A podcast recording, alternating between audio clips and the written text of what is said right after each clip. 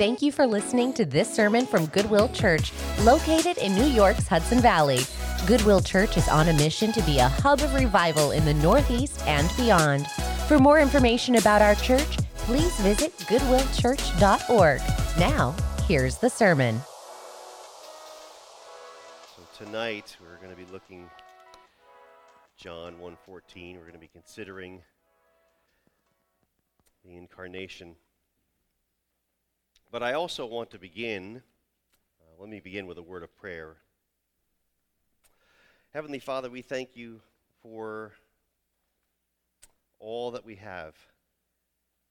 We thank you that we are who we are and that you have brought us to this place. We pray, Lord, that as we gather tonight to worship you and gather in anticipation of your coming, of your birth, help us to have joy in our hearts. Be with us as we consider your word. We pray these things in your name, Jesus. Amen. So tonight we gather, and we gather with joy, but we also gather with maybe some sorrow because we're people who are transitioning. This will be our last Christmas Eve in this building. This will be our last Christmas Eve as a branch or mission church of Goodwill, but Lord willing, it will not be our last Christmas Eve. If the Lord does not return next year, then we also need to have a sense of hope, a sense of anticipation for what lies ahead, to wonder where it is that we'll, re- we'll be uh, celebrating Christmas Eve next year. But as I was thinking about tonight, as I was praying about tonight, about what I would speak on, all I could think about was the very nature of what we're here to celebrate. The very thing that makes tonight so special, so miraculous, and that's the, the birth of our Savior. And, the, and specifically, I have in mind the wondrous nature of the birth, that, that God would come and would dwell among us as one of us, as fully human. I'm thinking about the incarnation. I love the way uh, that it's told to us in the song that Derek just sang before, Hark the Herald Angels Sing. I love that verse. Veiled in flesh, the Godhead see, hail incarnate deity, please as man with men to dwell, Jesus, our Emmanuel.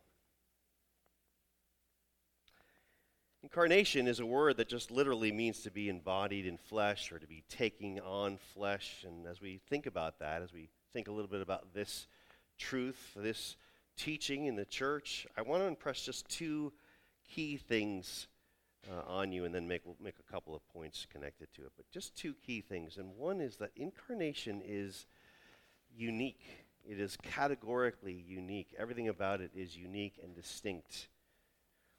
And then, secondly, that the incarnation gifts us with the Spirit. It's why we have the Spirit. So, firstly, I said that it's unique. There is a belief system that you're probably familiar with, or maybe not, but you might have heard of it, one that incorporates the idea of incarnation. But in that system, incarnation is anything but unique. In fact, it's quite the opposite. It's repeated over and over and over and over again. And the very name bears this out. It's called reincarnation.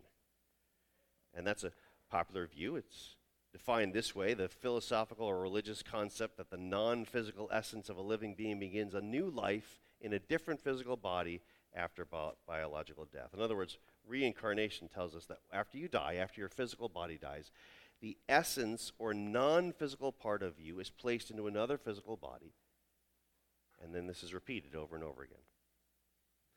But here's what I want us to see that the, the union that exists between the second person of the Trinity and his humanity is, as I said, unique. It's never to be repeated, never to be duplicated. Jesus is not only forever fully God and fully man, he is uniquely so.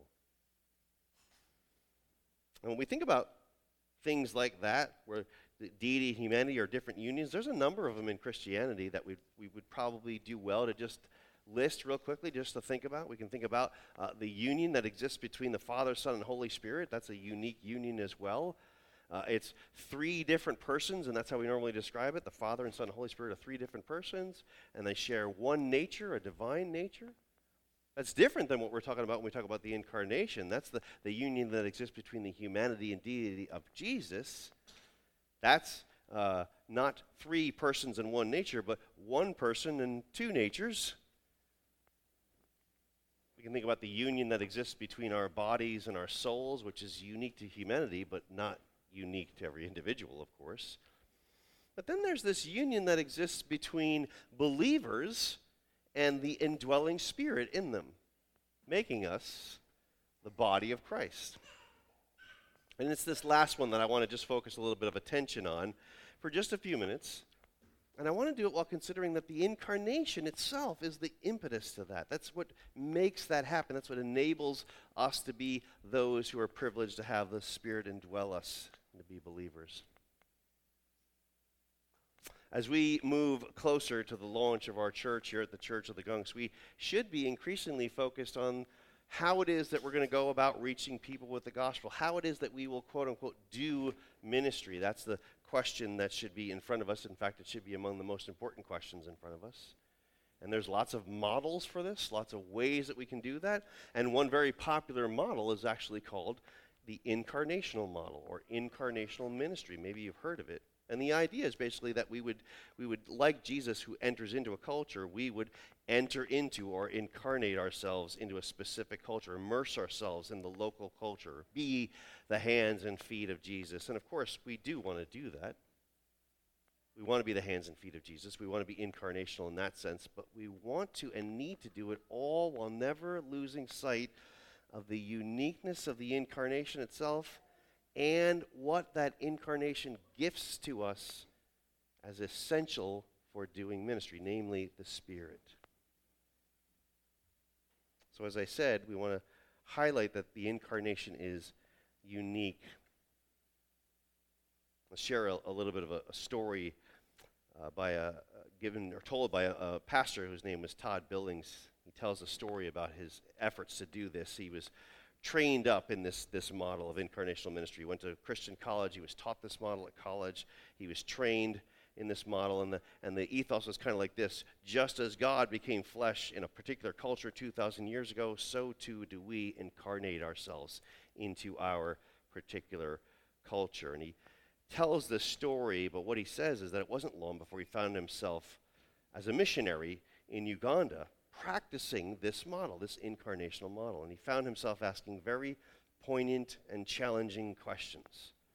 Questions like Would the people see Jesus as a result of his efforts to identify with that culture? Or is it just himself? Or he was also asking this question was, was he assuming that his presence rather than Christ's presence was redemptive? This was questions that he wrestled with. That's a, one that's interesting to me. I can relate to that last one because when I served as a hospital chaplain, we spent a lot of time with that idea the idea of something called ministry of presence. That we want uh, to have this presence, and this presence was often something that came with no words at all. You wouldn't speak, you just sit with somebody, you just be present with them. And that's good, it's human, it, it, it's relational, and it's necessary and even good, especially when people are grieving or uh, enduring trauma.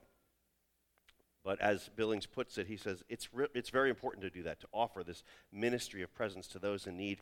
But he writes this he says, when the gospel is reduced to identifying with others, the uniqueness of Christ's uh, incarnation becomes nothing but an afterthought. And our goal is not merely to identify with others. It's not even to empathize with them primarily, although we should empathize with them. Our heart for Christ should produce a heart for others. Our goal, though, needs to be that we would be uh, witnesses to the good news, witnesses to Christ. That's the primary task of the church.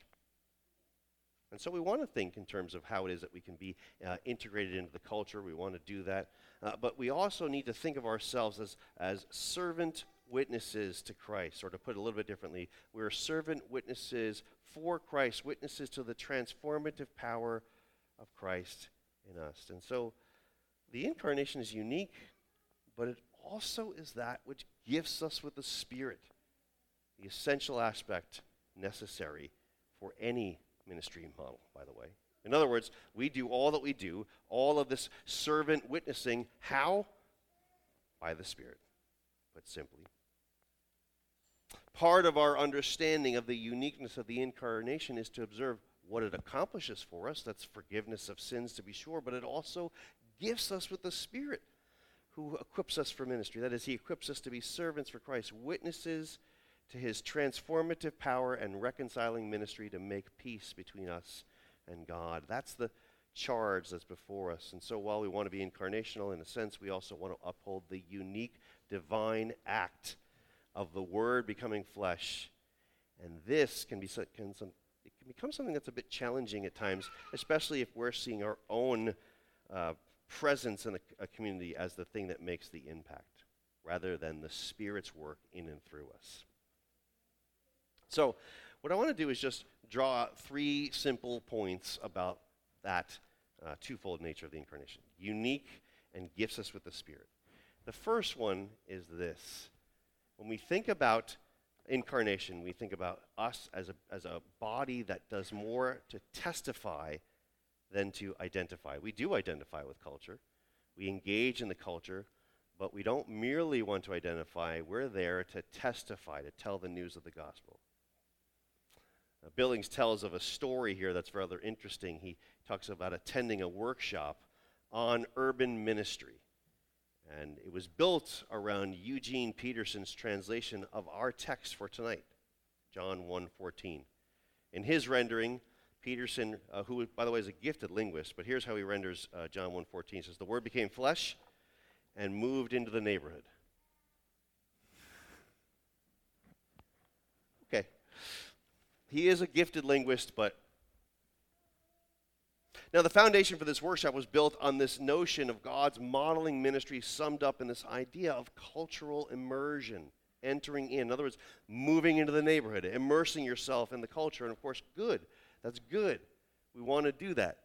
But for Billings, his deepest concern lied in this seemingly blatant overlooking of the context of Christ's incarnational life that he was sinless in his life, and what of his teachings, and what of his death, and what of his resurrection. All these seem to be secondary in the model as it was being displayed to him, particularly in this workshop and in many contexts to it.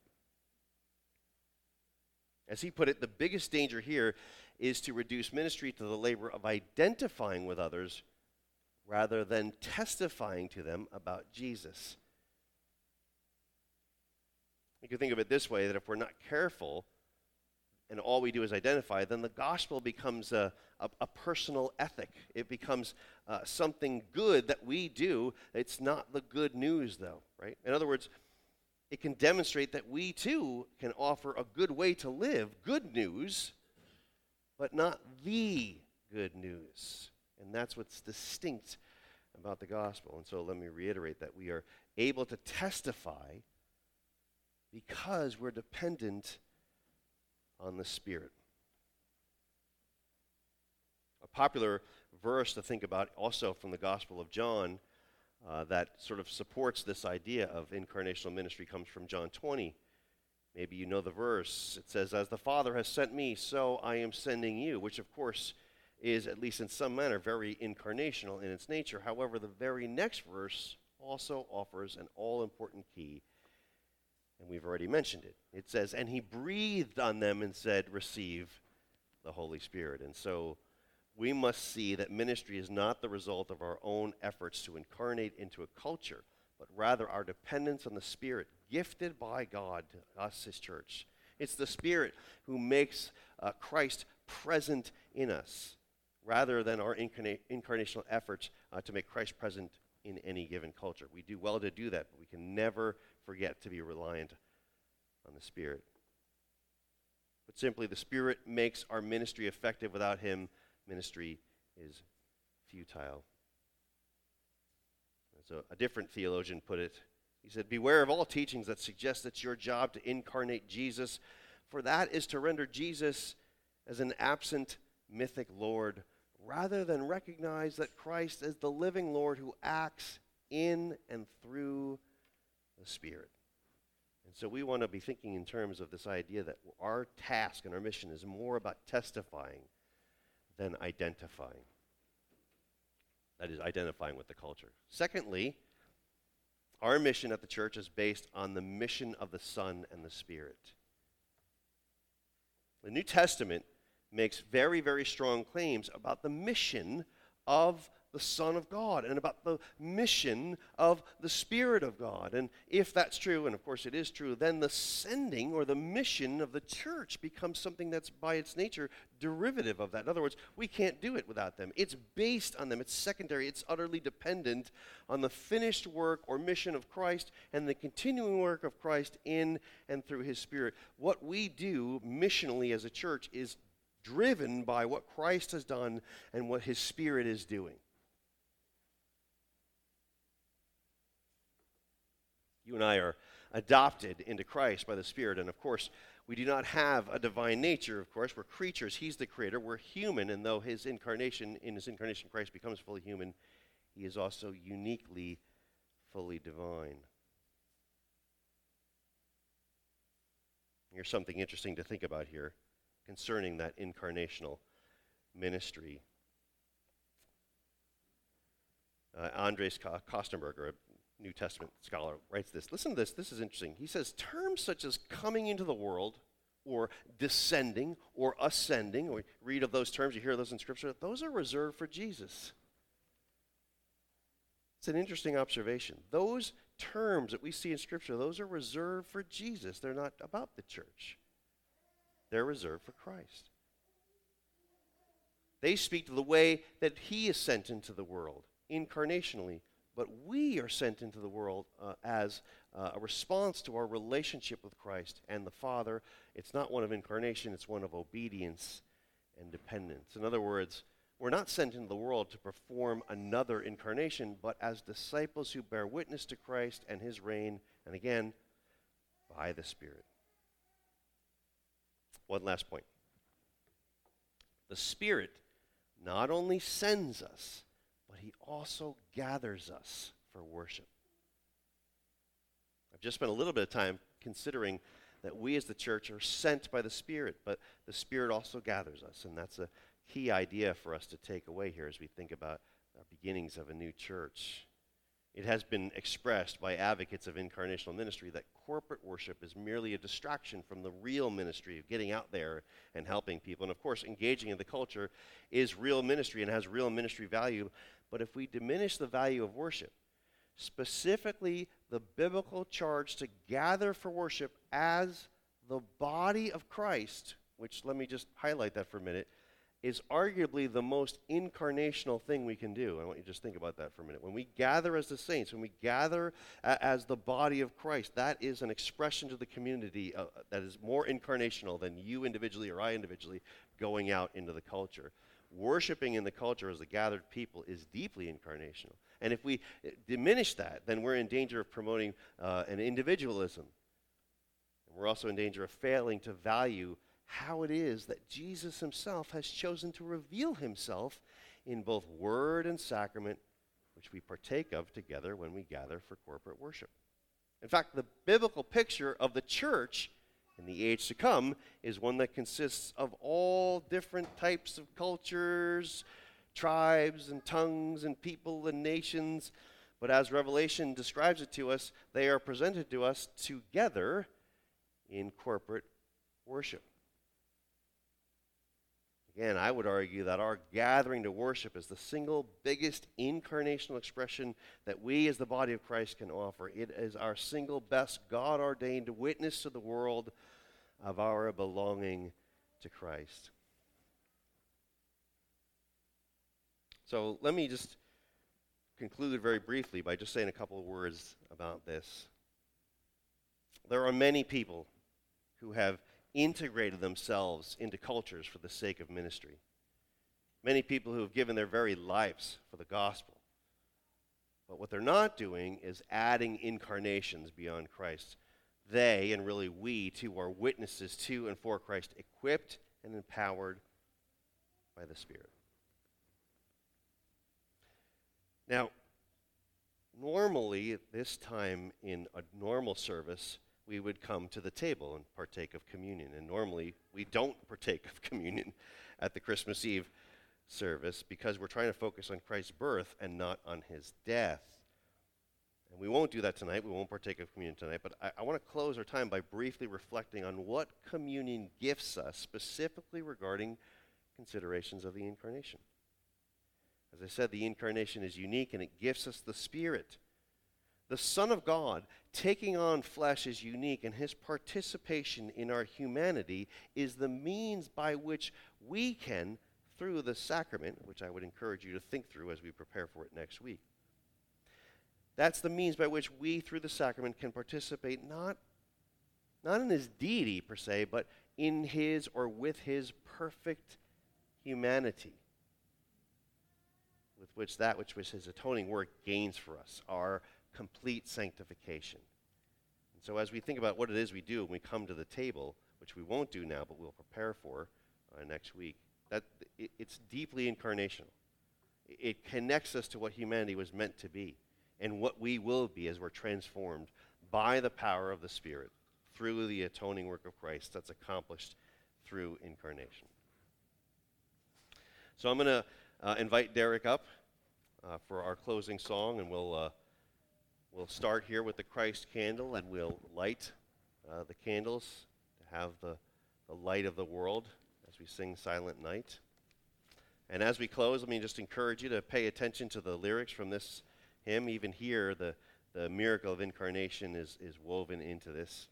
And my charge to you, my encouragement to you, my hope for you is that you wouldn't just think about it here, but you would think about it um, as we sing tonight. You would think about it tomorrow as we celebrate the birth of Christ. You would think about it in the new year as a new church. Let me pray. Father, thank you for your word. Thank you for the incarnation. Lord, may we be a people who see it as beautiful, as unique, and as gifting us with the Spirit. Help us to see that and to treasure it. See it for all that it is and, and all that you have done in the miracle of, of taking on flesh and becoming us, like us in every way, except for with, with sin, so that you could save us from sin. Thank you for this, Lord. We pray these things in your name, Jesus. Amen. Thank you again for listening to today's sermon. For more resources and information about Goodwill Church, visit goodwillchurch.org. God bless.